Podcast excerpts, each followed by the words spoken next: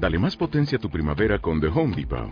Obtén una potencia similar a la de la gasolina para podar, recortar y soplar con el sistema OnePlus de 18 voltios de Ryobi desde solo 89 dólares. Potencia para podar un tercio de un acre con una carga. Potencia para recortar el césped que dura hasta dos horas.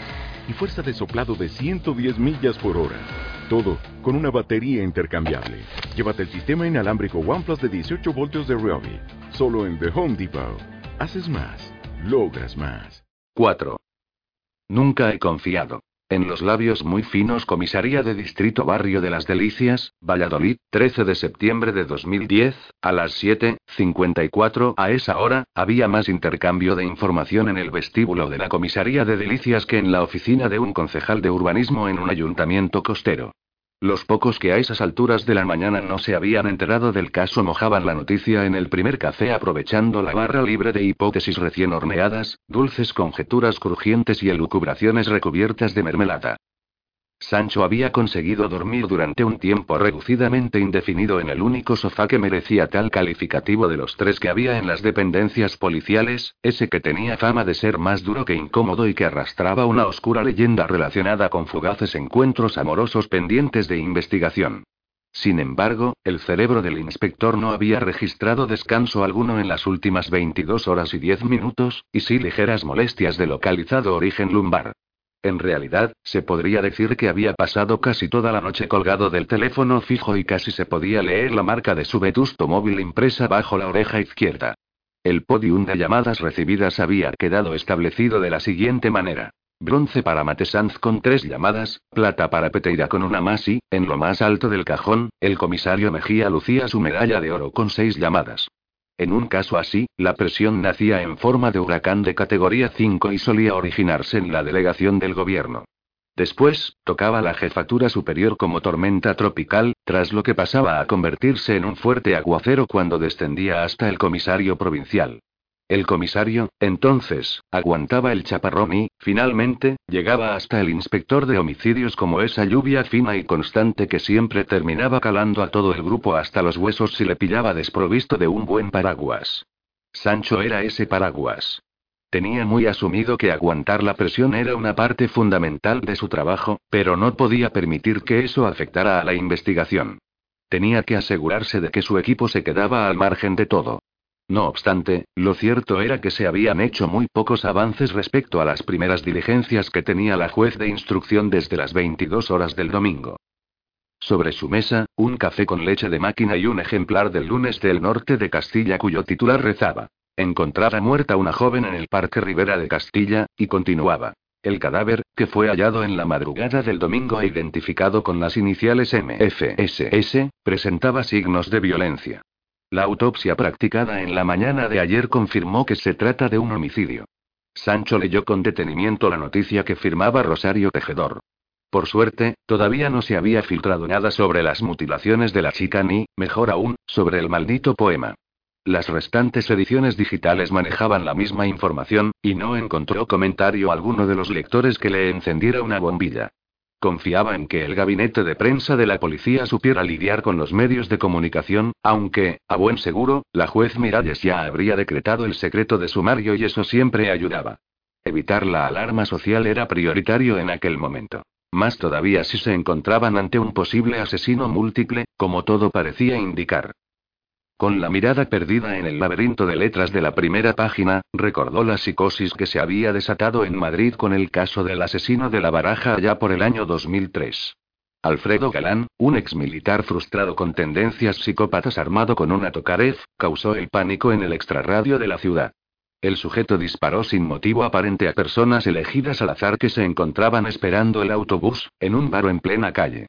Lo que muy poca gente supo es que fue un periodista quien no solo le bautizó con el nombre del asesino de la baraja, sino que también dio la idea de los naipes al propio asesino. Resultó que, en el primer escenario del crimen, dicho periodista encontró unas de copas y concluyó por su cuenta, sin contrastar la información, que lo había dejado el autor del crimen y que esa era su firma.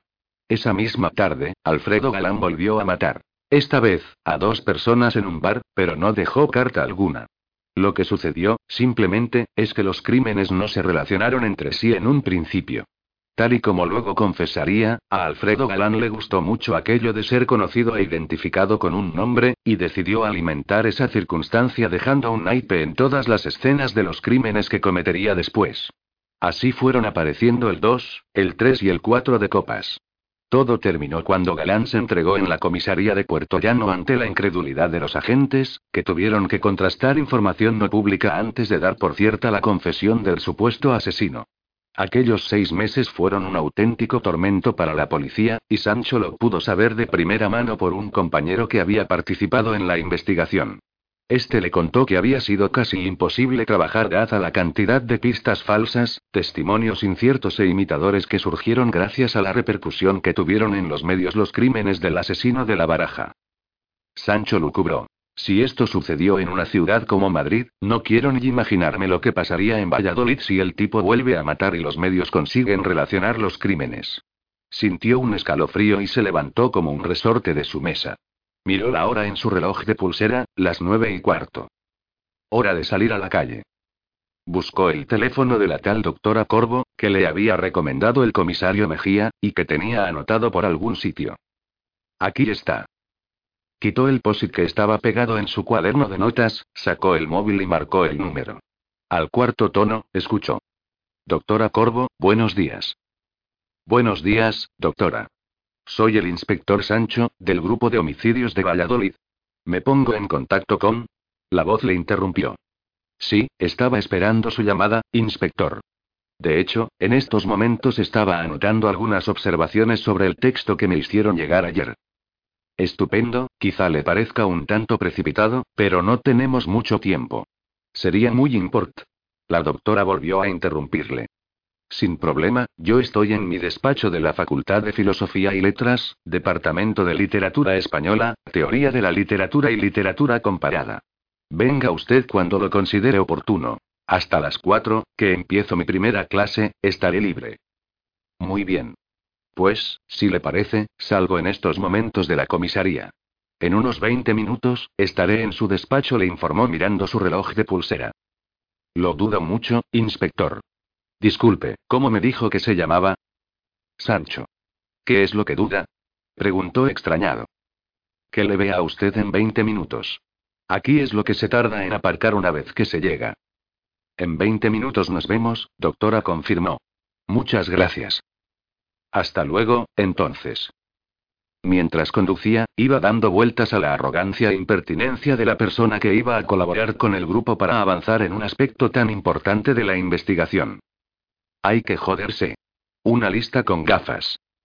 A los 12 minutos desde que colgó el teléfono, Sancho ya había llegado al campus universitario, donde se encontraba la Facultad de Filosofía y Letras de Valladolid, durante su época de estudiante, se localizaba en la plaza de la universidad, compartiendo edificio con la de Derecho, en la que él estudiaba. Hacía ya unos cuantos años que la habían trasladado al nuevo campus, y era la primera vez que lo visitaba. Habían pasado 15 minutos y ya estaba preguntando en conserjería por el despacho de la doctora. En cuatro minutos más, se encontraba frente a la puerta que lucía una placa con la inscripción Doctora Corvo. Esperó un minuto frente a la puerta y llamó con los nudillos. Adelante, inspector, contestó una voz desde dentro. Permiso, doctora. Solo un segundo y estoy con usted. Siéntese, por favor. Por lo que veo, es usted una persona puntual, dijo la doctora sin levantar la mirada del folio en el que estaba haciendo anotaciones en rojo. Se intenta, respondió dejando asomar su resquemor. Los tres minutos que pasaron hasta que la doctora Corvo dejó el rotulador rojo sobre la mesa fueron digeridos como 30 por el inspector. Aprovechó para hacer un cálculo aproximado de los libros que podrían albergar las estanterías que tapizaban toda la pared. Cuando sobrepasaba el primer millar, la especialista levantó la cara y se dirigió a su interlocutor con voz firme. Bien, inspector, ¿por dónde empezamos? Sancho se quedó paralizado, trabado en los ojos de la doctora y no pasó de ahí. No era por su tamaño ni su color, no supo encontrar el porqué y solo acertó a responder. Por el principio y según terminó de decirlo se arrepintió de haber pronunciado tamaña memez. La doctora hizo un leve gesto de asentimiento con las cejas y repitió. Por el principio, a eso lo llamo yo simplificar las cosas. Veamos, entonces. A través de mi padre, mantengo cierta amistad con el comisario Antonio Mejía. Me llamó ayer al mediodía y me pidió que le echara una mano con un poema encontrado junto a una víctima de asesinato que había sido hallada hacía unas horas. Soy doctora en psicolingüística, y eso le habrá llevado a pensar que podría ser de ayuda en la investigación. Ese es el principio, inspector. Sancho oía las palabras, pero no escuchaba. Tenía toda su capacidad concentrada en su gyrus fusiforme 4 recopilando los rasgos faciales de la doctora. Edad, unos 30 años. Rostro redondeado, de tez blanca sin maquillar.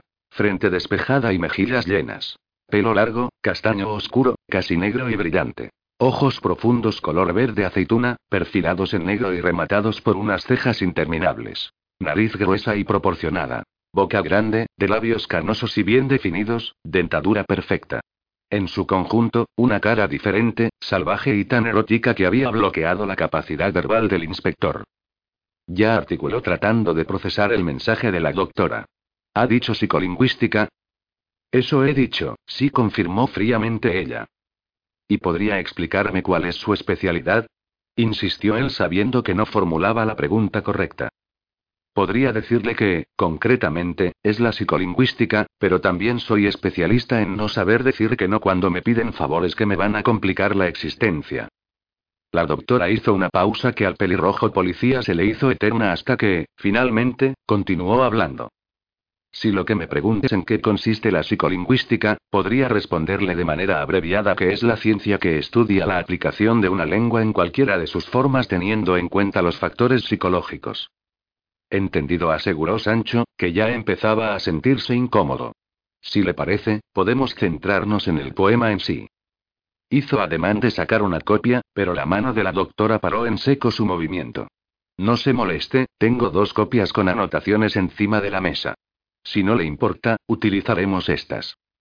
Sin problema. Siendo así, adelante. Lo primero que habría que decir empezó a exponer la doctora poniéndose unas gafas de pasta negra que tenía encima de la mesa es que el autor del poema no es conocido. Mejor dicho, ni el texto completo ni ninguna estrofa del mismo aparecen registrados en nuestras bases de datos. Esto me hace pensar que la autoría corresponde al que perpetró el crimen. Por el contenido del mismo, me inclino a pensar que es así. Entiendo. Damos por hecho que el autor del crimen pretende comunicarse con la policía a través del poema y para eso estoy aquí, para que nos ayude a interpretar lo que quiere decirnos. ¿Es lector habitual de poesía, inspector? Preguntó la doctora de forma repentina. No, creo que nunca he leído poesía aparte de lo que me mandaban en el colegio, confesó Sancho sin ruborizarse lo más mínimo. Agradezco su sinceridad. Se lo pregunto porque, como punto de partida, hay que entender que la poesía es una de las formas de comunicación más complejas que existen, y cada interpretación que se haga del mensaje es tan subjetiva como válida. Dicho de otra forma, cualquier análisis de un poema es perfectamente aceptable, ya que podría decirse que el único que sabe con certeza el significado de cada palabra, de cada verso, de cada estrofa, es el propio autor. Realmente, si le soy sincera, inspector, no creo que les pueda servir de mucha ayuda. Mis anotaciones son puramente subjetivas y, por tanto, cabría la posibilidad de que no solo no le ayudaran, sino que le llevarán a seguir un camino equivocado. Gracias por la aclaración, ese es un riesgo que asumimos en cualquier investigación. Por otro lado, si Antonio Mejía recomienda que hable con ustedes porque piensa que, de una forma u otra, nos puede servir de algo. Es posible que esté equivocado. No obstante, y ya que es usted tan perseverante, le voy a dar mis impresiones al respecto. Hizo una pausa mientras colocaba los folios en su escritorio y prosiguió. Como le decía, dado que el texto es original y de autor desconocido, doy por hecho que lo escribió la misma persona que perpetró el crimen. Dicho esto, si nos centramos en el contenido, yo diría que el motivo por el que la mata es la infidelidad, y se vanagloria de ello en el convencimiento de haber hecho justicia. Desde el punto de vista formal, sigue la estructura poética de los tercetos encadenados y, en líneas generales, es de escasa calidad estilística. Esto último es una valoración personal que bien podrían no tener en consideración. La doctora hizo una pausa y, al no encontrar respuesta de Sancho, continuó. Y poco más le puedo decir en estos momentos. Por otra parte, no dispongo de mucho más tiempo. He de preparar las clases de la tarde y corregir unos textos, por lo que va a tener que disculparme, inspector. ¿Eso es todo, doctora? interrogó en un tono más grave de lo habitual. Como le decía antes, dudo mucho que les pueda servir de más ayuda. Lo siento. Sancho hizo un gesto de desaprobación y, recogiendo sus cosas del escritorio, se levantó y declaró con un tono más árido que grave. Lamento haberle hecho perder el tiempo, doctora. Si necesitáramos de alguna aclaración más, ya nos pondríamos en contacto con usted. Sancho extendió la mano, y ella se levantó para despedirle. Les deseo mucha suerte en la investigación. Espero que atrapen a quien lo hizo, no me gustaría en absoluto toparme con este individuo por la calle Santiago. Eso intentaremos, muchas gracias y buenos días. Buenos días, inspector. Mientras caminaba molesto hacia el coche, daba vueltas al comportamiento de la doctora y se preguntaba el motivo por el que le había dispensado un trato tan frío y distante. Condujo de nuevo a comisaría para hablar con Mejía.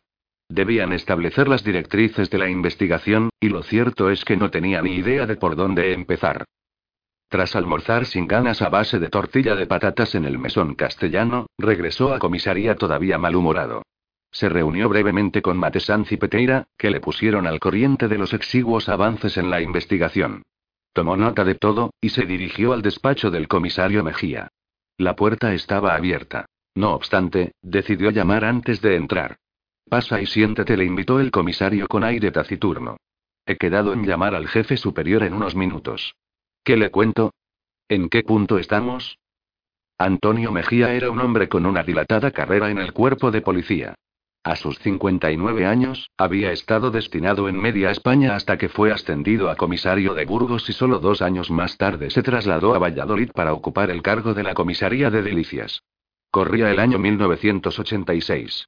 Delgado y de escasa estatura, estaba consumido por el tabaco negro y el trabajo a partes iguales.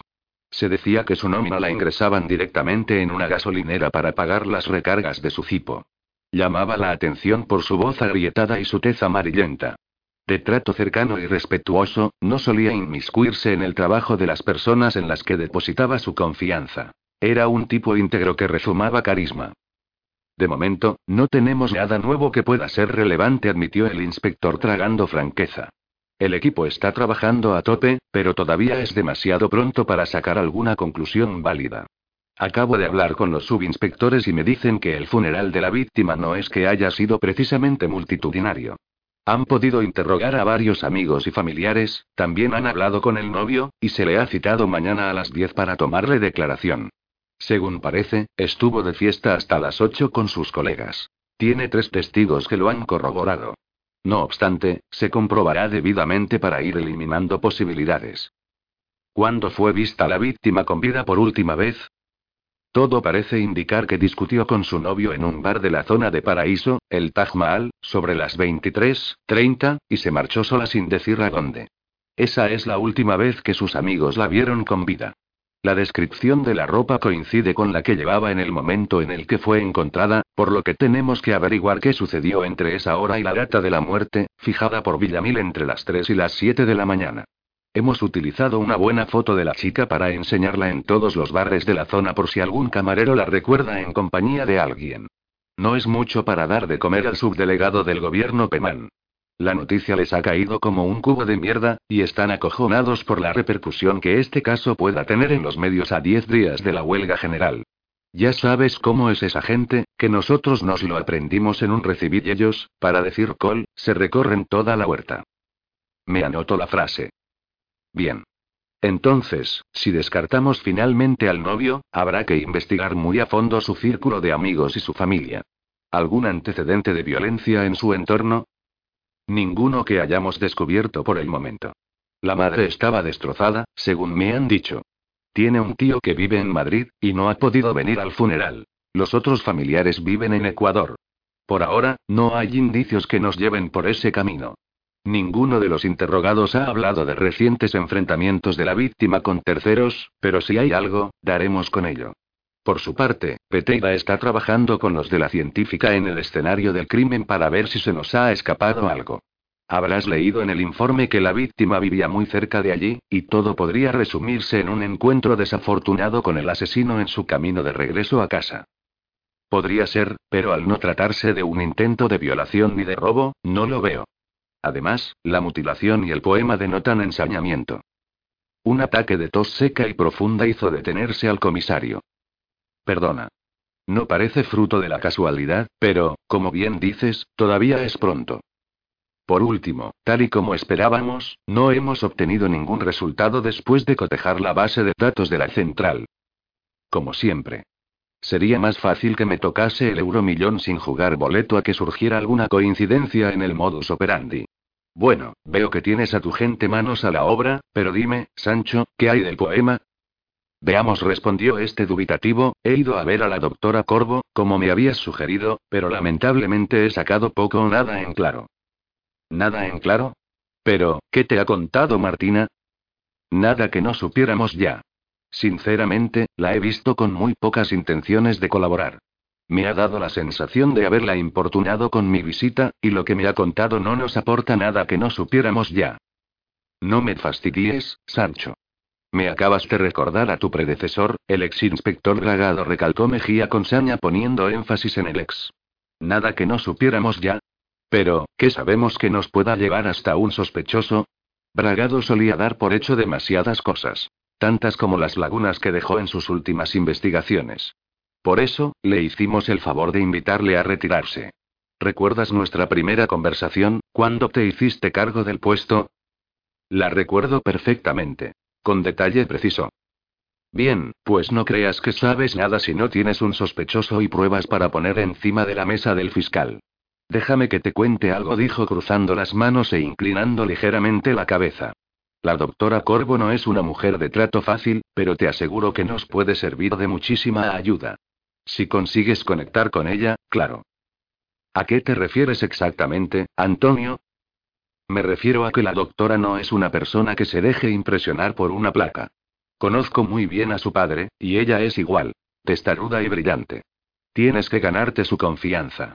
Tal y como están las cosas, y habida cuenta de lo negativo del factor tiempo, tengo que insistir en que consigas que colabore en la investigación. ¿Estamos? Estamos. Sancho, esta vez te voy a pedir que me mantengas informado de cualquier novedad.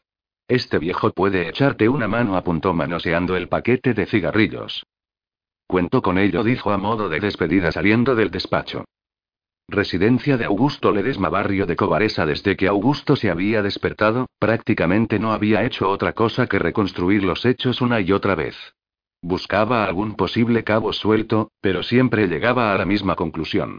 Solo correría peligro si alguien le hubiera visto con Marifer en el cero café o al subir a su coche. Casi descartaba por completo que alguien le hubiese observado cuando se deshacía del cadáver. De cualquier forma, de haber cometido algún error, lo sabría en las próximas horas. Se sentía francamente orgulloso de cómo habían resultado las cosas teniendo en cuenta que había sido su gran estreno y que había actuado sobre la marcha. A pesar de todo, la densa sombra de la incertidumbre planeaba sobre su impunidad, pero fundamentalmente le generaba tensión el hecho de tener que dar explicaciones por haber actuado de forma impulsiva cuando él regresara del viaje.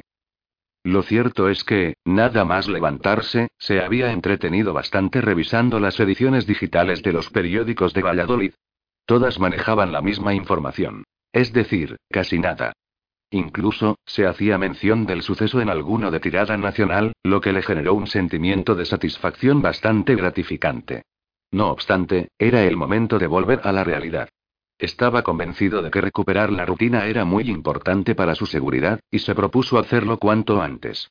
Augusto vivía en un lujoso chalet individual del conjunto residencial Cobaresa Sur que pasó a ser de su propiedad como único heredero tras el fallecimiento de sus padres en aquella carretera comarcal cerca de Redipollos. Distribuido en tres plantas y una bodega, contaba con más de 230 metros cuadrados de superficie, de los que únicamente consideraba su hogar los 33 del despacho.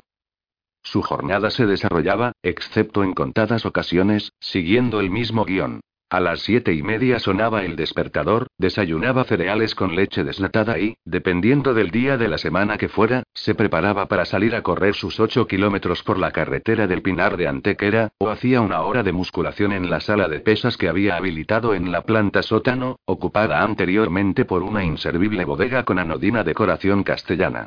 Anotaba rigurosamente los pesos y las repeticiones con el objeto de hacer un seguimiento estricto de su evolución. Luego, colgaba el saco y se ajustaba los guantes para golpearlo en series de 30 segundos hasta la extenuación. Augusto cuidaba su físico de manera obsesiva. Buscaba conseguir resistencia muscular y capacidad aeróbica. Seguía su propio entrenamiento desde los 17 años, edad en la que empezó a fumar y a beber de forma casi compulsiva. No probó las drogas hasta los 21, en Nueva York, principalmente cocaína como suplemento a su déficit de sociabilidad. Tenía el profundo convencimiento de que debía limpiar diariamente su cuerpo por dentro para poder seguir disfrutando del tabaco, el alcohol y las drogas. En realidad, era algo bien sencillo. Primero, lo ensuciaba, y luego lo limpiaba para poder volver a ensuciarlo. Después, solía tomarse su tiempo en la ducha. Era uno de los pocos momentos del día en los que conseguía relajarse de veras. No tocaba el agua hasta que estaba a la temperatura adecuada. Una vez dentro, le gustaba extender completamente los brazos y apoyarlos en las paredes como un Sansón empujando los pilares del templo de los filisteos. Entonces, dejaba que el agua le golpeara con fuerza en la cabeza durante unos cuantos minutos antes de masturbarse. Rara era la ocasión en la que no lo hacía, a veces sin ganas, pero lo consideraba otra forma de limpiarse por dentro y, por tanto, también era parte de su disciplina. A continuación, se enjabonaba a conciencia. Una vez aclarado y seco, estaba listo para trabajar. Se vestía para estar cómodo en casa, y se encerraba en el despacho que había acondicionado sin reparar en gastos en el bajo cubierta. Estaba aguardillado, era espacioso y rebosaba de luz natural. Tenía fijado un horario de trabajo matutino de 10 a 14:30 que muy raramente incumplía. Conectaba el Mac Pro, que utilizaba únicamente para trabajar, y una vez que ponía la mano en su Magic Mouse, su jornada daba comienzo. Augusto era un seguidor obsesivo de Apple, y solía decir que su retrete llevaría el logo de la manzana si estos sacaran una línea de inodoros. No conseguía comprender por qué, en España, se seguía comprando tanto PC y utilizando Windows. Para él, era un síntoma claro del borreguismo de los españoles en materia tecnológica. Otro aspecto que cuidaba al detalle era la creación de la atmósfera adecuada para trabajar totalmente concentrado, y diariamente hacía una elección distinta en función de su estado de ánimo. Sus gustos musicales eran de lo más dispares, por lo que se daba el capricho de dedicar unos minutos para confeccionar la lista de reproducción de ese día. Últimamente, le apetecía escuchar música clásica para concentrarse mejor. Festina, Mox Nox 5, Wolfgang citó a Augusto cuando empezó a sonar el introitus del Requiem de Mozart. Normalmente, solo escuchaba su parte favorita. Sequentia, con dies irae, tuba mirum, rex tremendae majestatis y confutatis maledictis, pero era un día especial y le apetecía escucharlo entero. La música, la lectura y sus bonsáis eran las únicas vías de escape que podían encontrar sus sentimientos para evadirse del campo de concentración en el que los tenía encerrados. Augusto se dedicaba al diseño gráfico como freelance, y trabajo no le faltaba a pesar de la crisis económica y del imparable aumento del desempleo que azotaba al país. Era la ocupación perfecta para él, y le permitía ganarse la vida desarrollando su capacidad creativa sin tener que compartir espacio de trabajo con otros miembros de su misma especie. Para eso no estaba preparado. Para todo lo demás, sí. Si su vida pudiera contarse en un libro, este tendría cinco capítulos bien diferenciados. El primero podría titularse Los días ásperos. Gabriel, como se bautizó originariamente a la criatura, vino a este mundo el 22 de marzo de 1978 en el Hospital Clínico de Valladolid tras un parto de más de cinco horas en el que peligraron tanto las vidas de los gemelos como la de la propia madre, Mercedes. A su hermano, que habría llevado el nombre de Miguel, no pudieron salvarle y murió a las pocas horas de nacer. Según le contaron los servicios médicos a la madre, el cordón umbilical de Augusto se enredó en el cuello de su hermano y esto le provocó una insuficiencia respiratoria que no pudo superar. Cuando le enseñaron a Mercedes el cadáver del pequeño, se le endureció para siempre el corazón. Y mientras ella se debatía en el paritorio entre contracciones y dilataciones, el padre, Santiago, lo hacía en un bar de carretera de la N601 entre whiskycolas y roncolas.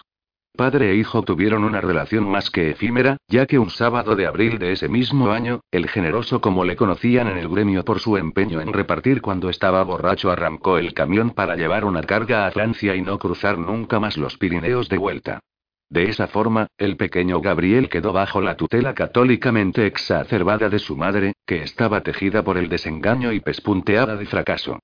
Con muy pocos recursos económicos y muchas manías, Mercedes y Gabriel fueron saliendo adelante gracias a lo que ella denominaba intervención divina, que no era otra cosa que la terrenal ayuda de algunas de sus vecinas del barrio de San Pedro Regalado.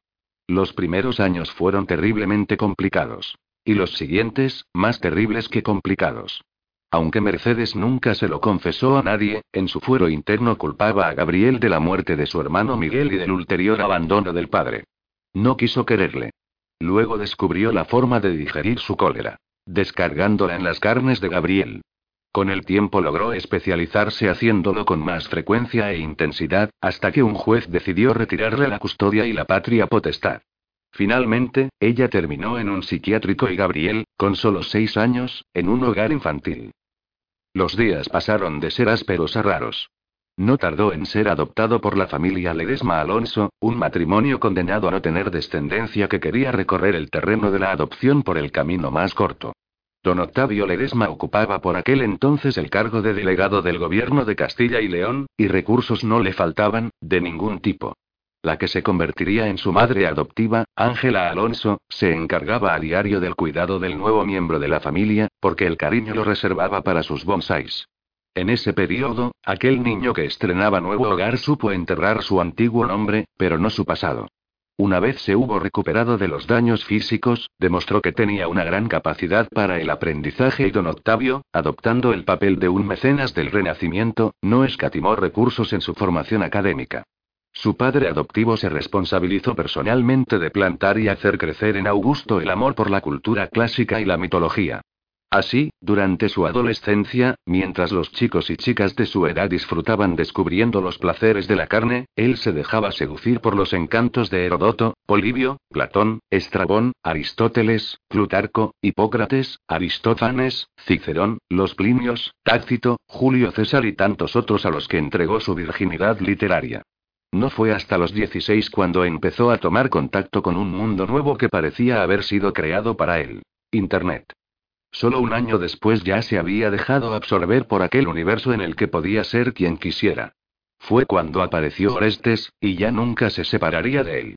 Sus excelentes calificaciones académicas en el Colegio San José le permitían el acceso a cualquier plan de estudios universitarios, pero para entonces ya tenían claro que lo suyo eran las artes gráficas y que, para trazar el plan que estaban esbozando, debía marcharse fuera de España. Alejarse lo máximo posible de aquel entorno era el primer paso y estudiar una carrera en el extranjero podría ser la excusa perfecta. Este capítulo de su vida terminaría en el aeropuerto de Barajas, y en el JFK de Nueva York empezaría el tercero. Los días oscuros. Con tanto arrojo para marcharse como pánico a llegar, afrontó esta nueva etapa en compartida soledad. No le había resultado en absoluto complicado conseguir una plaza en la prestigiosa St. John's University gracias a los contactos que su padre adoptivo tenía en ultramar. Fueron cuatro largos años de completo aislamiento en su piso de Martense Street, en pleno Brooklyn, en los que apenas se apeó de la música ni se despegó de los libros. Pasaba las horas muertas alternando las dosis de Depeche Mode con Charles Bukowski para luego descansar frente al ordenador. Rara vez salía de casa si no era absolutamente necesario. Normalmente, para acudir a la universidad o hacer la obligada compra de subsistencia. En esta fase de su vida, se hizo con el dominio del diseño gráfico y del inglés, y se dejó dominar por su idiosincrasia y sus sombras.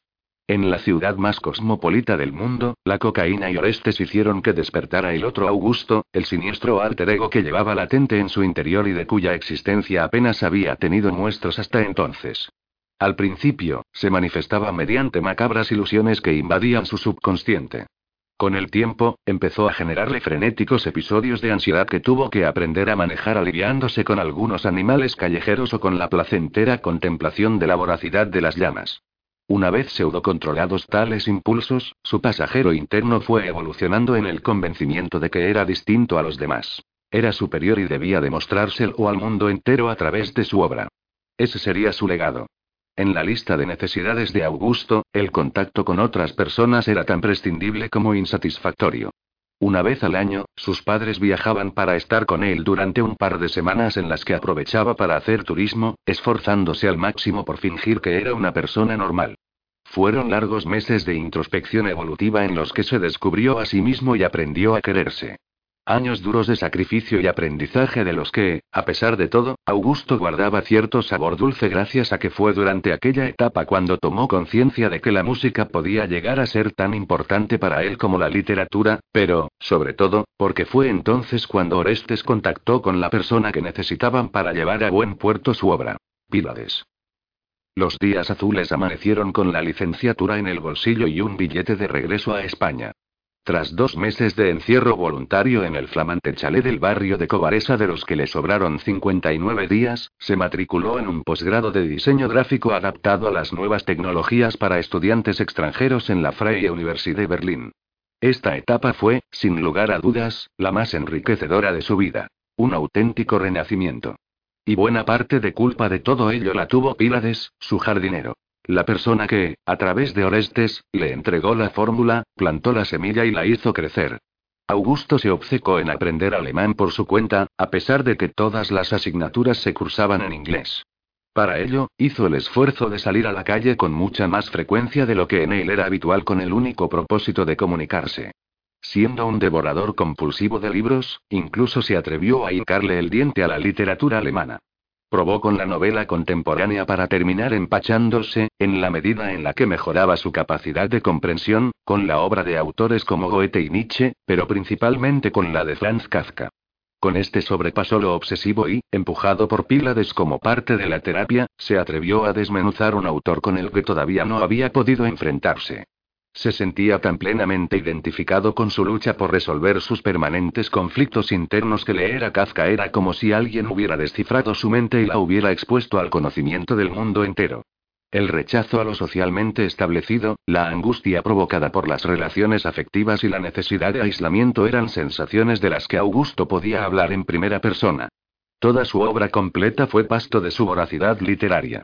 Consideraba la metamorfosis como su Biblia, y a Kafka como su evangelista. El único tatuaje que lucía en su cuerpo era precisamente la primera frase de aquel libro, escrita en alemán y con tipografía gótica. Veinte palabras que le adornaban la piel de la espalda en dos líneas, de hombro a hombro.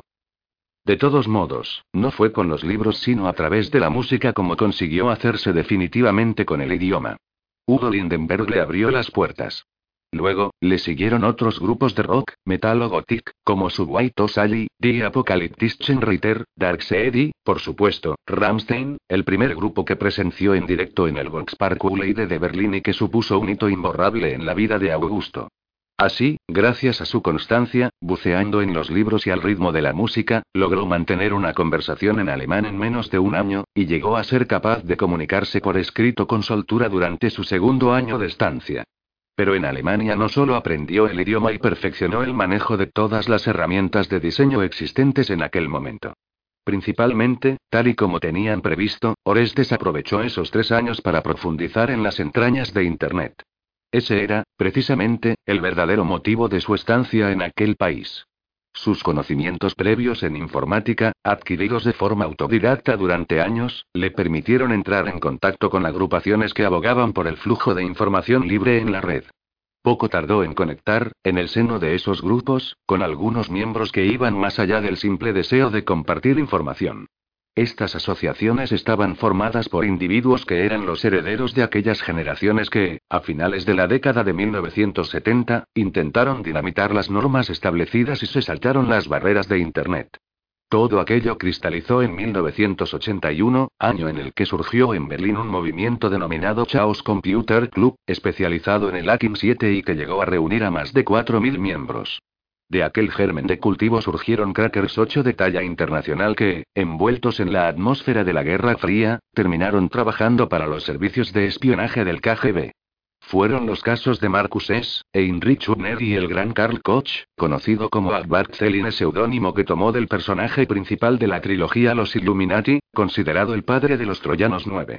Koch fue capaz de violar la seguridad de la CIA para vender información militar de alto valor al KGB aunque aquello le costaría la vida, inspiró a muchos otros jóvenes a seguir el camino que él emprendió. Cuando Orestes planificó todo, sabía que no le resultaría sencillo alcanzar su meta siendo un Neubi 10. Por eso, tuvo mucha precaución en cada paso que daba para evitar ser considerado un lameronce y, para ello, trazó una estrategia parasitaria que consistía en absorber los conocimientos de otros miembros con un nivel superior al suyo. Como una rémora, navegaba simbiotizado junto a esos expertos durante el tiempo que necesitaba hasta alcanzar un nivel de confianza suficiente como para extraer lo que le interesaba de su huésped. Todo ello sin generar conflictos. Su habilidad para embaucar le ayudó a acercarse a programadores, analistas de sistemas, copiackers 12, desencriptadores, especialistas en ingeniería inversa, freakers 13 y toda la fauna de hackers que habitaba en la jungla de Internet. Su enorme capacidad de aprendizaje hizo el resto. De forma progresiva y gracias a su tenacidad, consiguió que subiera su estatus y prestigio en la comunidad bajo el nick de Orestes. En aquellos años, dedicaba más de 10 horas diarias delante de su imaca a aumentar su red de contactos. Los estimulantes le resultaron de gran ayuda. Tras muchos meses adquiriendo el conocimiento necesario, decidió dar el siguiente paso. Crear su propio grupo. Por motivos de seguridad, buscó instituir algo muy reducido y elitista. De ese modo, junto a otros tres especialistas en un área concreta, formaron Dastwaite Untergestos 14. Entre ellos solo se conocían por sus nicks y sus especialidades. Ansel era el programador más capacitado de todos, y en su currículum de malware 15 infeccioso figuraban proezas tales como haber creado varios virus residentes e worms, como el Randex V2.0. Orestes sospechaba que Ansel era uno de esos a los que se les conocía como Greyat, un especialista cualificado y bien remunerado que, en ocasiones, se pasaba al lado oscuro simplemente por satisfacer su ego personal. Skuld era el cracker del grupo, especialista en saltarse cualquier sistema de seguridad gracias a su inmensa facilidad para la desencriptación. Tuvo el detalle de desarrollar un spyware 16 con el nombre Spizu con las iniciales del grupo que regaló al resto de los miembros en el quinto aniversario de la creación de Astweight Untergestos, y que con el tiempo resultó ser de gran utilidad. Por último, Erzfuerge era el más peligroso o, mejor dicho, peligrosa del grupo. Todos coincidían en que se trataba de una mujer, aunque ninguno podía asegurarlo a ciencia cierta. Su especialidad era el malware oculto, troyanos, rootkits 17 y backdoors 18. Orestes no alcanzaba, ni de lejos, el nivel de especialización de sus compañeros, pero su extensa red de contactos y la buena relación que mantenía con otras asociaciones de hackers le hizo indispensable para el buen funcionamiento del grupo. Actuaba como engranaje y catalizador, planificando acciones que mantenían alimentada la necesidad del grupo de sentirse vivos en la red. Normalmente, no emprendían actividades delictivas. Solo en una ocasión, afincado de nuevo en España en el año 2006, se vieron en la necesidad de dar una lección a Deutsche Telekom como escarmiento por el injusto despido del padre de Erzuerge. A los dos meses, el hombre murió de un ataque al corazón y decidieron tomar cartas en el asunto. Orestes planificó todo en tres semanas de entrega absoluta y, tras ejecutarse con éxito, los datos personales de 17 millones de clientes terminaron en manos de Gastweight Untergestos. El ataque provocó pérdidas de casi 15 millones de euros a la multinacional alemana, contando las bajas de muchos de sus usuarios que provocaron el desplome de sus acciones en la bolsa. El grupo no pidió nada a cambio por no difundir los datos robados. De hecho, el fichero se destruyó de común acuerdo unas semanas más tarde. Simplemente, se buscaba castigar a la empresa, y se consiguió. Este capítulo de la vida de Augusto terminaría a finales de 2003, cuando regresó de Alemania totalmente capacitado para vivir con normalidad en cualquier parte del mundo, incluso en España. Empezaron así los días dorados en los que su padre le facilitó buenos contactos para empezar a trabajar con la administración pública. En el plano personal, alentado por los consejos de Pílades, tuvo lo que bien podría llamarse su bautismo y funeral amoroso. Paloma. Dos años, nueve meses y tres días fue lo que duró la relación, y el doble ese tiempo lo que tardó Augusto en licuar el odio que le generó descubrir el engaño. Aquella experiencia le distanciaría temporalmente de Orestes, pero se juró que nunca más volvería a ser tan estúpido de imponerse algo que no podía sentir y lo cumpliría a rajatabla. No volvería a traicionarse a sí mismo. Las cosas eran bien distintas en el plano profesional. Con solo 25 años, ya había facturado sus primeros trabajos a la Cámara de Comercio, Ayuntamiento, varias consejerías y otros organismos oficiales locales. Con el paso de los años, y dado que eran trabajos bien retribuidos, fue especializándose en el diseño de documentos oficiales. En ese periodo, Oreste se empeñó en conocer y dominar a la perfección los protocolos de seguridad de las instituciones y organismos con los que trabajaba habitualmente. No le resultó demasiado complicado empaparse de las técnicas de la fotomecánica, el offset digital o la serigrafía. Al alcanzar los 30 años de edad, ya era considerado por sus clientes como un experto en documentos copia 19, especializado en documentos mercantiles y de identidad. Brillante, cumplidor y, sobre todo, muy discreto. Hacerse con un laboratorio completo de reproducción e impresión fue solo cuestión de tiempo y dinero. Para cuando fallecieron sus padres adoptivos, su empresa que había bautizado con el nombre de Little Box Design le daba beneficios suficientes como para mantener un buen nivel de vida. Lo cierto es que podría vivir cuatro vidas con la fortuna que había heredado, pero, aún así, seguía trabajando solo por alimentar sus necesidades intelectuales. Trabajaba sin descanso hasta la hora de comer y después despertaba a Orestes para entregarse a sus actividades en la red alimentando el contacto con otros grupos y, evidentemente, con Dustweight Untergestos. Podía pasar varios días o semanas sin tener contacto físico con otra persona, era algo que no necesitaba, e incluso, desde hacía bastante tiempo, la relación entre Pílades y Orestes ya no era igual. De la absoluta dependencia en Nueva York y la total admiración en Berlín, había evolucionado en los últimos meses hacia el rancio recelo y el rácano respeto. Pero aquello no era sino las consecuencias naturales de ser una rémora. Así era una jornada normal en la vida de Augusto, y así llevaba siendo desde que regresó de Alemania, hacía casi siete años. Ahora sabía que había llegado el momento de incluir otra tarea en su rutina, necesitaba enfrentarse a un reto que estuviera a su altura para justificar su existencia. Lo tenían decidido y Augusto ya había dado el primer paso, el más importante. Aquel lunes, en el que no se registró sobresalto ni novedad, había previsto acostarse pronto. Tenía una cita importante al día siguiente, y quería acudir a ella en plenas condiciones. Justo cuando se estaba preparando para irse a dormir, sonó el móvil. Era muy extraño que alguien le llamara, y mucho más a esas horas. Reconoció el número al instante y Orestes contestó. Hombre, hombre, hombre. Dijo exagerando el tono de asombro. Hola, chavalín. Me acabo de enterar por la prensa, anunció la voz con palpable aspereza. Te he dicho mil veces que no me llames así. ¿Qué puta manía tienes de provocarme? Haz el favor de no irritarte, ya sabes que no te conviene, y escúchame. ¿Qué te hace pensar que he sido yo? No insultes a mi inteligencia. Reconozco tu firma. Orestes no contestó. ¿Qué pasa? ¿Ya no te entretienen la música y los libros? Retomó la voz en tono irónico. Claro que sí. Es más, hace nada he comprado una entradita para el Tuo Dai Festival. Como ves, también sé entretenerme con más cosas. Déjate de soplapolleces. Habíamos acordado que antes de actuar me avisarías y que me mantendrías puntualmente informado de todo. ¿Cuándo pensabas llamarme? ¿O es que ni siquiera ibas a hacerlo? No fue algo premeditado, surgió la oportunidad y la aproveché. ¿Lo hiciste sin planificación? ¡Qué temeridad! ¿Puedo preguntar quién era la chica? Una cualquiera. ¿Por qué ella? Por nada en especial, quizá porque se parecía mucho a Paloma, y era tan zorra como ella. Se creó un silencio espeso e incómodo que se disipó cuando la voz volvió a intervenir. Has tenido cuidado. Sí, hay muy pocas posibilidades de que lleguen hasta mí. Está claro que ya estarías en comisaría si la hubieras cagado. Recuerda que muy pocas veces el fin justifica los medios.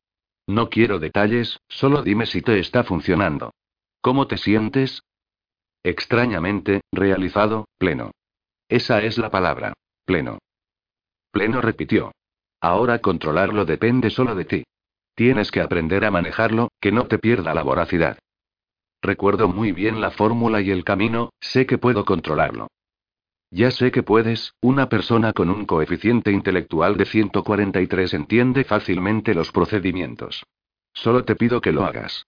Poder no significa nada, ¿recuerdas? 146 corrigió, y tengo todo grabado en mi cabeza. Lo controlaré. Estoy seguro de que sabrás hacerlo. No descartes otras vías de escape. Confío en ti. Por otra parte, supongo que no tardarán en contactar conmigo. Sé que lo harán antes o después, por lo que podré ayudarte desde dentro. ¿Por qué estás tan seguro? Siempre terminan por recurrir a los veteranos de guerra cuando las cosas se ponen feas. De todos modos, me conseguiré colar en esta fiesta con o sin invitación. Avísame cuando estés con el primer cóctel en la mano, amigo. Puedes estar seguro, Orestes. Entre tanto, para todo lo que necesites ya sabes dónde encontrarme. Gracias, Pílades. Escucha, lamento no haberte avisado, pero te aseguro que para mí también ha sido una sorpresa. Solo quería demostrarte que estaba preparado. Siento mucho que te haya molestado. Está bien. Ya hablamos. Cuídate. Colgó. 5 Este coma de pronóstico reservado. Comisaría de Distrito Barrio de las Delicias, Valladolid, 14 de septiembre de 2010, a las 11.44. Tras dos días de investigación, Sancho seguía atascado. El exceso de trabajo entre las paredes de la comisaría le hacía sentirse como una fiera enjaulada, alimentada únicamente por su propia ansiedad. Necesitaba salir a la calle, por lo que a media mañana decidió ir junto con Peteira al escenario del crimen. Nada más aparcar, reconoció el lugar de inmediato por las fotos que había visto tantas y tantas veces. Era extraño, los únicos elementos que no encajaban en esas fotos eran los transeúntes que paseaban por la zona ajenos a lo que allí había sucedido hacía tan solo unos días. Para ellos era como si nada hubiera ocurrido. De pie, a pocos metros de los matorrales donde se halló el cadáver, Sancho y el subinspector Peteira trataban de reconstruir los hechos con el informe de la policía científica. Álvaro Peteira llevaba en el grupo de homicidios de Valladolid poco tiempo más que Sancho. Gallego, natural de la Guardia, con un marcado acento de la tierra, tenía 35 años, pero, como él decía, aparentaba entre 34 y 36. Solía hablar de tres cosas. De las ostras de Árcade, de lo complicado que era ser padre de gemelos con placa y sin ella y, principalmente, del Celta. Era un auténtico todoterreno, y a pesar de ser más gallego que un percebe, era de trato fácil. Eso sí, en ocasiones, cuando afloraba su idiosincrasia de las rías Baixas, nacían de su mente hipótesis más enrevesadas que la de la vara mágica que mató a JFK. En ese estado, era mejor no mantener una discusión con el subinspector. Tras dos minutos escrutando los alrededores mientras se tiraba con insistencia de los pelos de la barba, el inspector rompió el silencio. Seguramente, aparcó allí mismo su coche. ¿Cómo se llama esa calle? Calle Rábida respondió el subinspector mirando su libreta. Es el lugar más cercano. Dada la distancia, supongo que no querría cargar con el cuerpo ni un metro más de lo necesario. Sí, yo también lo creo. Los de la científica estuvieron buscando huellas de neumáticos y pisadas singulares, pero es prácticamente imposible encontrar alguna pista al tratarse de una zona de obras y estar todo cubierto de polvo. Entiendo. Veo que va a ser complicado encontrar algo interesante si avanzamos por ahí. Sancho hizo una pausa para recorrer visualmente el camino que, aparentemente, había seguido el asesino hasta llegar a los matorrales. Empezó a andar, y le preguntó a Peteira. ¿Crees que se trata de un hombre de constitución fuerte? Carallo, inspector, yo no diría tanto, comentó Peteira soltando la correa de su acento gallego. Eliminaría la posibilidad de que fuera un esmirriado, pero tampoco hace falta ser un culturista para recorrer estos 30 metros con 50 kilos en brazos. Ya. Evidentemente, nadie vio nada raro. Con todo el revuelo que se ha montado, está claro que ya se habrían puesto en contacto con nosotros. Lo extraño es que no haya aparecido ya alguien diciendo que fue testigo de todo y jurando que el hombre se parecía a Michael Jackson. Tiempo al tiempo. Lo cierto es que no hay viviendas cercanas, así que yo diría que va a ser muy difícil que algún vecino viera algo sospechoso. El asesino sabía muy bien dónde deshacerse del cadáver, y también parece obvio que su intención era que lo encontráramos rápido. Sí, eso lo tengo claro yo también. ¿Habéis peinado los alrededores? Así es. Estuve con Armau y Botello durante unas cuantas horas. Hemos localizado decenas de sitios bastante apartados en los que podría haberla matado y luego haberla traído hasta aquí, pero en ninguno de ellos hemos encontrado indicio alguno. Hablando con Botello llegamos a la misma conclusión. Hay que descartar esa línea de investigación. Ah, ¿sí? ¿La descartarías? Interrogó temiendo una teoría made in Peteira. Sí. Vamos a ver, ¿qué sentido tiene matarla por aquí cerca y cargar con el cuerpo para tirarlo en otro sitio en el que íbamos a encontrarla igualmente? No tiene mucha lógica arriesgarse así, ¿no crees? Pues no. Tienes razón, Álvaro reconoció algo sorprendido por la elocuente simpleza de su razonamiento. Sancho se volvió hacia Peteira y, con gesto solemne, le expuso. Oye, Álvaro, arriesgándome a pasar todo el día dando vueltas a tus teorías, te voy a pedir que me cuentes la hipótesis que, a buen seguro, ya has construido en tu cabeza. El subinspector dejó caer la mirada al suelo antes de mirar fijamente a Sancho. El sol le molestaba en sus ojos claros, y tuvo que interponer la mano antes de exponer su argumento. Tengo que reconocer que estoy algo desconcertado, se arrancó Peteira mientras encendía un cigarro. Vamos a ver cómo me explico sin gallegadas. Al principio, pensé que podría tratarse de un asalto con resultado de muerte producido en el camino de regreso de la víctima a su casa, pero el asunto es que la mutilación no encaja con un homicidio preterintencional. Ya sabes, el típico se me fue de las manos de un don nadie en la sala de interrogatorios. Y luego está el poema, que nos invita a pensar que se trata, evidentemente, de un asesinato premeditado. Sin embargo, lo que más me desconcertó es que pueda ser premeditado cuando está probado que la chica terminó sola esa noche por un cabreo con el novio. No me encaja, en su móvil no se registró ninguna llamada a partir de las 21:10. Peteira dio dos caladas seguidas a su cigarro y continuó hablando. Me juego contigo una de ostras de arca de a que no sabes cuál es la mejor forma de hacer un puzzle. La verdad es que nunca he tenido paciencia ni para dar la vuelta a todas las piezas. Como no me lo cuentes tú? Se nota que no tienes hijos, observó mientras dejaba escapar el humo. Para hacer un puzzle, primero hay que localizar las piezas de las esquinas. Estas son fáciles de encontrar porque son únicas, tienen dos lados lisos. El siguiente paso es montar los bordes, para lo que solo hay que buscar las piezas que tienen un lado liso y encajarlas poco a poco. Una vez terminados los bordes, no queda otra que ir por zonas ayudándote del modelo. Es una simple cuestión de tiempo y de paciencia. Pues bien, en este puzzle no soy capaz de encontrar ni las piezas de las esquinas. Bueno, sí. Diría que solo tenemos dos, que son el cadáver de la víctima y la causa de la muerte. ¿Entiendes lo que quiero decir? Preguntó el subinspector dejando florecer en su cara evidentes signos de preocupación. Te entiendo perfectamente y, siguiendo con la comparación del puzzle, ¿sabes lo que me preocupa a mí realmente? Peteira hizo un gesto con la cabeza y le miró fijamente. Que no creo que falten piezas. Están ahí y, tarde o temprano, daremos con ellas. Lo que me está machacando es que cada vez estoy más convencido de que el modelo que estamos siguiendo para encajarlas no es el bueno, sino el que el asesino quiere que utilicemos. Tenemos que replantearnos el método de investigación en este caso. Si seguimos el libreto, creo que fracasaremos. ¿Me explico? Claro. El inspector examinó el escenario una última vez. Me alegro de haber tenido esta charla contigo, Álvaro. Ahora, volvamos a comisaría. Al entrar en comisaría, Sancho se cruzó con Gómez y Botello, que estaban despidiendo a un tipo de unos 30 años, de metro ochenta, moreno con el pelo peinado con raya en medio, perilla corta y bien cuidada. Lucía gafas con montura de pasta negra, de esas de las que uno imagina que su precio supera el PIB de algunos países. Cuando se marchó, Sancho se acercó a los agentes para preguntar. ¿Era el novio?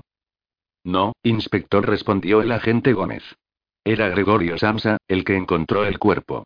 Al novio se le interrogó ayer por la tarde, y se ha comprobado positivamente su coartada con los tres amigos que estuvieron con él durante toda la noche. Parecía bastante afectado el chico. Entendido. ¿Algo interesante con Samsa? Aparte del ramalazo que tenía el pollo, nada interrumpió Botello. El agente Axel Botello tenía muchas virtudes, como el dominio absoluto de cualquier operación en Call of Duty 20 y en cualquier plataforma, o la de dejarse dominar absolutamente por cualquier mujer operada y con platinas. Lamentablemente, la delicadeza no estaba entre esas bondades, pero aquel tipo menudo, que escondía su aspecto juvenil tras una barba mal arreglada a conciencia, había demostrado en muy poco tiempo que era uno de los miembros más brillantes del grupo. Ahórrate conmigo tus comentarios fuera de tono, Axel. ¿Me podéis resumir el interrogatorio? Preguntó mirando con dureza al miembro de más reciente incorporación al grupo de homicidios. Por supuesto, mil perdones. Gregorio Samsa, 32 años de edad, soltero y natural de Madrid, de padre checo y madre española. Trabaja en una empresa de informática que he apuntado por aquí. Eso es, Metamorphosis Software, SL. Vive en Valladolid desde hace cuatro años. Más concretamente, en la calle Turina, 8, en el barrio del 4 de marzo. Sale a correr habitualmente por el Parque Rivera de Castilla entre las 7 y las 8 de la mañana. Los domingos también. Eso parece. Se le veía un tipo bastante raro, muy introvertido, de esos que pasan más tiempo en el universo de World of Warcraft que en el mundo real. Y algo amanerado recalcó, con todos mis respetos. Continúa, Axel. Según nos ha contado, vio el cadáver al pasar por la zona del centro de piragüismo. Leo textualmente. Llevaba unos 15 minutos de carrera. Suelo empezar en la playa de las Moreras y sigo el camino de la ribera del río hasta la fábrica de Michelin. Me gusta ir tranquilo y disfrutando del paisaje. Cuando llegaba a la altura del embarcadero, vi que algo raro sobresalía de unos matojos. Paré de correr y me acerqué con cuidado a ver de qué se trataba. En cuanto me di cuenta de que era un cuerpo, cogí el móvil y llamé al 112. ¿Hemos comprobado a qué hora hizo la llamada? Él mismo nos ha enseñado el registro de llamadas de su móvil y, efectivamente, la hizo a las 8.32 de la mañana del domingo, aunque lo comprobaremos, claro está. A las 8.45 se presentó en el lugar un agente de la motorizada y, acto seguido, se acordonó la zona. Concuerda con lo que recoge el informe de la científica. ¿No vio nada extraño ni a nadie sospechoso? insistió Sancho algo desesperanzado. No, inspector. Ha dicho que por allí no pasa un alma a esas horas, que casi nunca se cruza con nadie y que no vio nada que le llamara la atención, concluyó el agente. Está bien, redactad el informe y continuad con la investigación. Yo voy a comer algo donde Luis. Si os animáis, os invito al café. Menudo ofrecimiento, inspector. Difícil decir que no. Dijo Carlos Gómez con toda su guasa. Pero ya hemos quedado con la gente del Big 21, a ver si han encontrado algo en el ordenador de la víctima. Ya sabes, correo, redes sociales y esas movidas. Sancho hizo un esfuerzo por descifrar lo que había querido decir Gómez antes de contestarle. Pues a ver si hay suerte, luego me contáis. Esa tarde, Sancho quiso redactar las conclusiones de la doctora Corvo para el expediente. Cuando terminó de hacerlo, recordó sus ojos salvajes y lo violenta que le había resultado su conversación con ella. Se quedó unos minutos bloqueado mentalmente hasta que, en un arrebato de realidad, exclamó. Tengo que hablar con esta tía como sea. Se levantó como si la silla estuviera tapizada de chinchetas y se dirigió al aparcamiento sin cruzar palabra con nadie. En 12 minutos y 38 segundos, estaba en el campus universitario. Preguntó en conserjería de la Facultad de Filosofía y Letras, y le informaron de que la doctora terminaría su última clase en, aproximadamente, 35 minutos. Sacó un café de la máquina y decidió esperarla fuera. Reconoció a la doctora Corvo bajando las escaleras con una cartera bajo el brazo y se atrancó de nuevo en sus ojos, pero se sobrepuso de inmediato para interceptarla. Cuando estaba a un metro, se paró frente a ella y, sin dejar de mirarla, le expuso con voz adusta. Doctora Corvo, disculpe que la moleste de nuevo, pero necesito que me dedique unos minutos. Inspector, no esperaba verle tan pronto, alegó ella visiblemente incómoda. Tengo un poco de prisa, ¿le importa que nos veamos en otro momento? A decir verdad, sí que me importa, atajó él esforzándose por mantener el gesto severo. No disponemos de tiempo, necesito un punto de partida y, en estos momentos, pasa por ese maldito poema. Mejía insiste en que usted puede ayudarnos y, sinceramente, me la trae floja que tenga un poco de prisa. ¿Se la trae floja? repitió dejando escapar media sonrisa. Tengo una cita en el depósito y muchas preguntas. ¿Hay una cafetería por aquí cerca?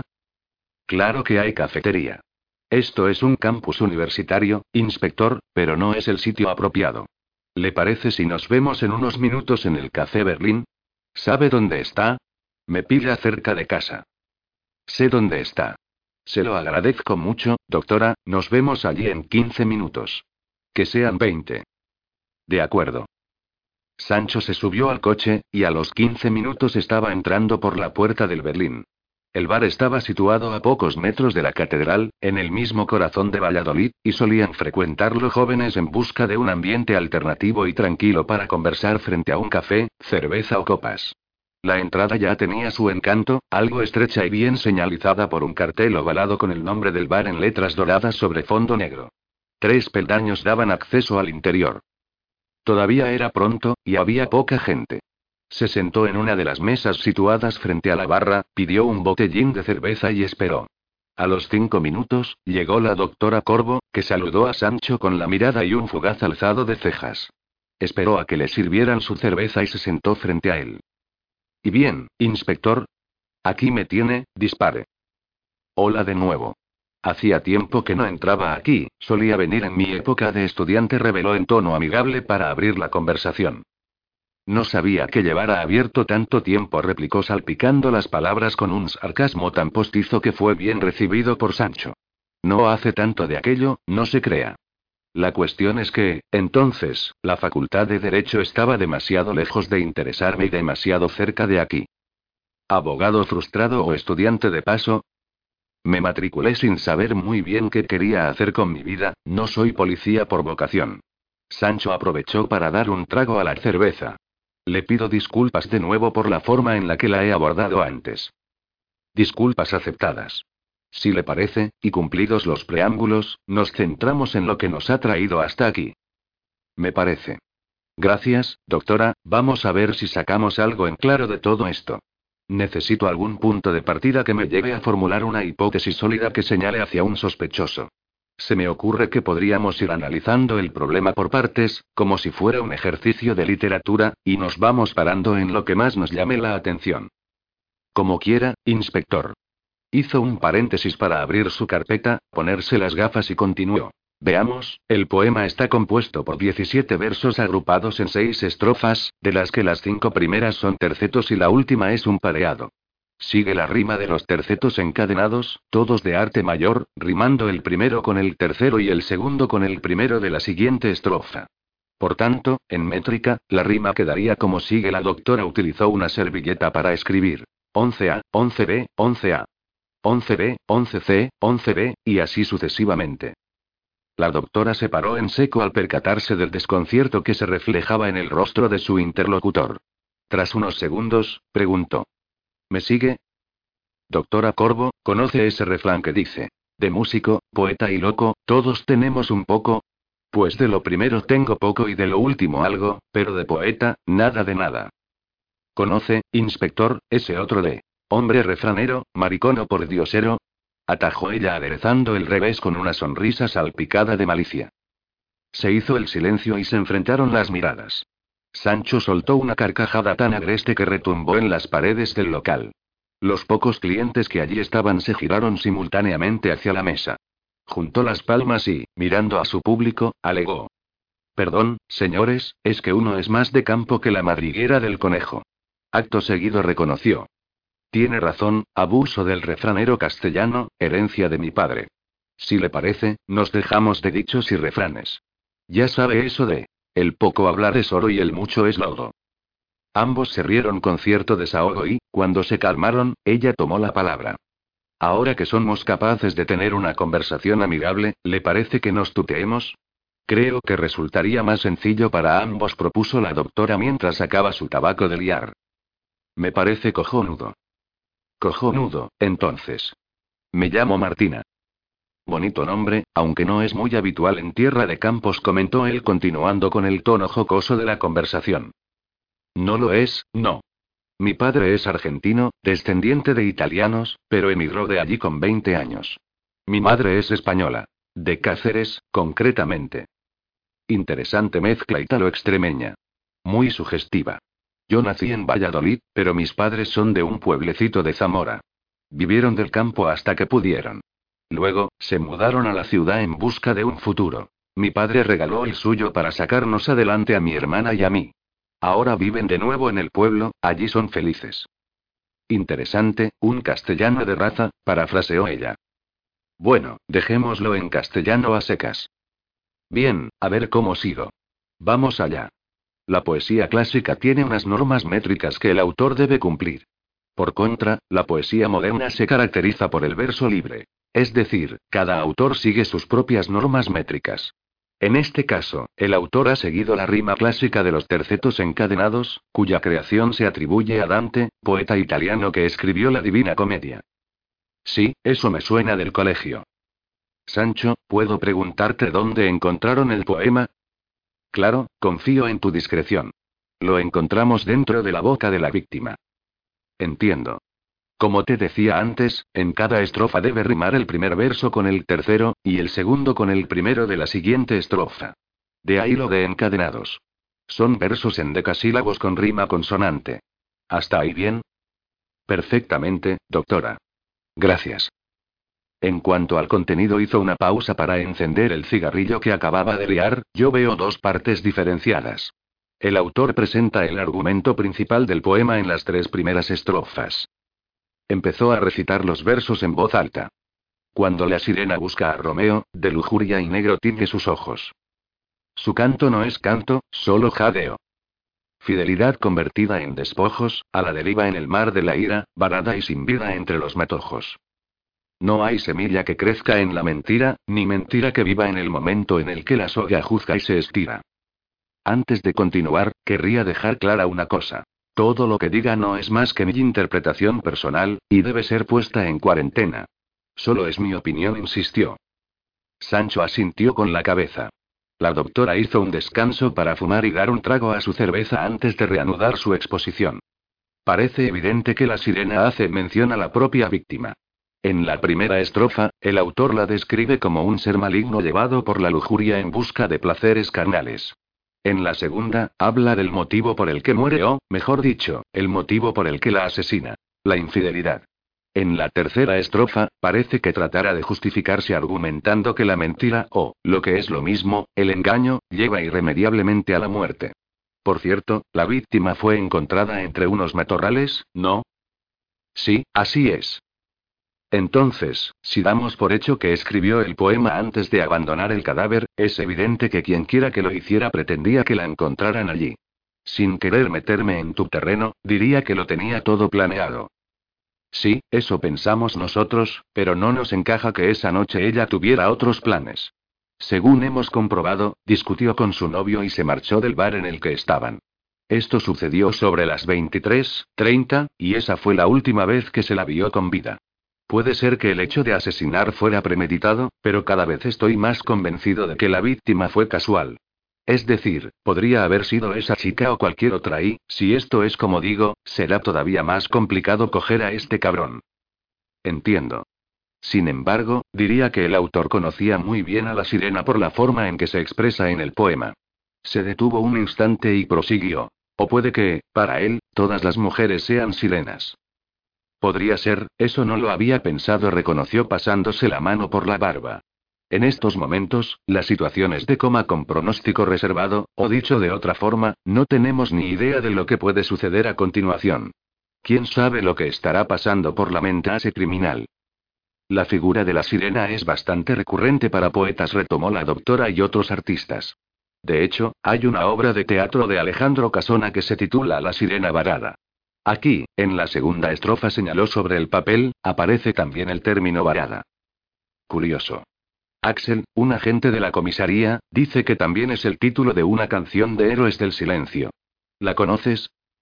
No. No es precisamente el tipo de música que yo escucho. Bueno. Ahora déjame preguntarte algo que me viene rondando la cabeza desde que lo leí la primera vez. ¿Te parece bueno el poema en sí? Es decir, dirías que tenemos que buscar a un poeta con impulsos asesinos o, simplemente, a un tipo que lo ha escrito para burlarse. No sabría decirte. Normalmente, la poesía no se valora en esos términos. Sencillamente, gusta o no gusta.